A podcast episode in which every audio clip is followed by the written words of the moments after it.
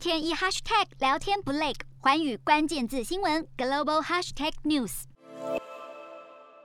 十月十日是一个有趣的日子。因为对台湾来说，十月十日是我们的双十国庆，也就是中华民国一百一十周年的一个纪念日。但是对中国来说，十月十日也是他们的一个要庆祝的节日。但对他们来说，是辛亥革命一百一十周年的纪念日。在这一天，事实上在这一天之前，中国国家主席习近平就在发表了谈话。在他的谈话里面，他强调，台湾问题因民族弱乱而产生，必将随着民族复兴而解决。和平统一是最。符合包括台湾同胞在内的中华民族整体的利益。当然，在这次的演说里面，习近平也多次的强调，中共坚持和平统一、一国两制的这个基本的方针来解决所谓的台湾问题。那当然，在隔天，呃，蔡英文总统就在国庆谈话上面就讨论到两岸议题啦。那大家讨论两岸议题的时候，他重申台湾要充实自自我防卫的决心，并且维持区域和平稳定的一个立场。所以说，我们可以看到，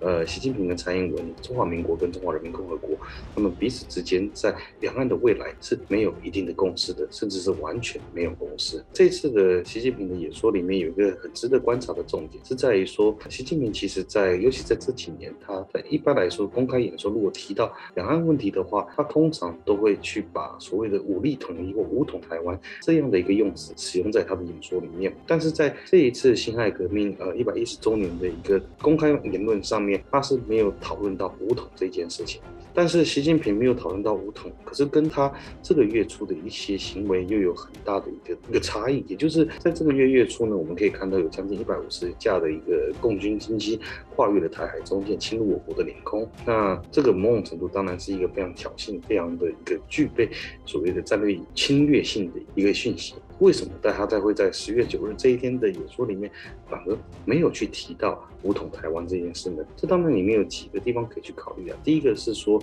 尤其是这几天，如果大家有关注新闻的话，你会发现，呃，中国之前因为限电而产生了很多的问题，但是似乎中国内部的一个限电得到了某种程度的一个虚缓。那在这个时间里面，我们也看到了拜登事实上也在媒体上面也讲过很多次，说他跟习近平就取得一定的共识，要确保所谓的台海两两岸之间的一个关系。严格来说，最重要一个点是在于说，我们常常会认为说，呃，对于中国共产党或者对于习近平来说，统一台湾或武统台湾是一个非常非常重要的事情。可是事实上，如果我们从一个客观、从理论、政治学理论的角度来看的话，任何一个独裁者，他最需要达到的事情，事实上是去维持自己的政权。也就是对共产党来说，他想要做的事情，就是要去维系共产党可以继续的统治中华人民共和国。事实上，很多的学者，像是美国著名的台湾专家 Cheryl Rager，他在很多的谈话里面也都有谈过，对于就是中国要打台湾这件事，某种程度应该是不会发生的，因为中国打的台湾，事实上就我们就讲所谓的战争的花费，还有它的后果来说，对于中国来说更严重。不仅是周遭的国家可能会联合起来防堵中国，那美国如果介入这场战争，也会让中国的一个战争的花费无法去计算。所以从这个角度来看，中国要去打台湾，是不是真的用打这个方式来去执行，还是说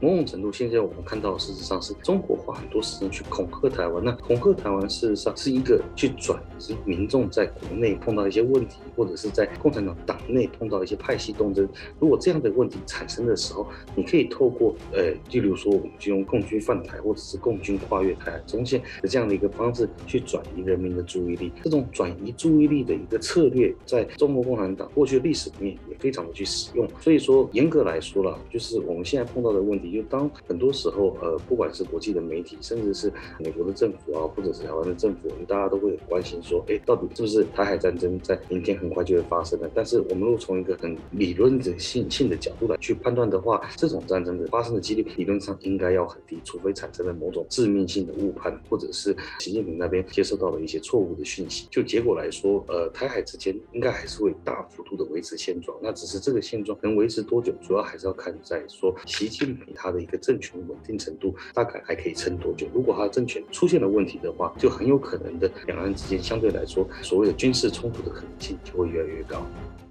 洞悉全球走向，掌握世界脉动，无所不谈，深入分析。我是何荣，寰宇全世界全新升级二点零版，锁定每周三、周六晚间九点，寰宇新闻 MOD 五零一中加八五凯播二二二以及 YouTube 频道同步首播，晚间十点完整版就在寰宇全世界 YouTube 频道。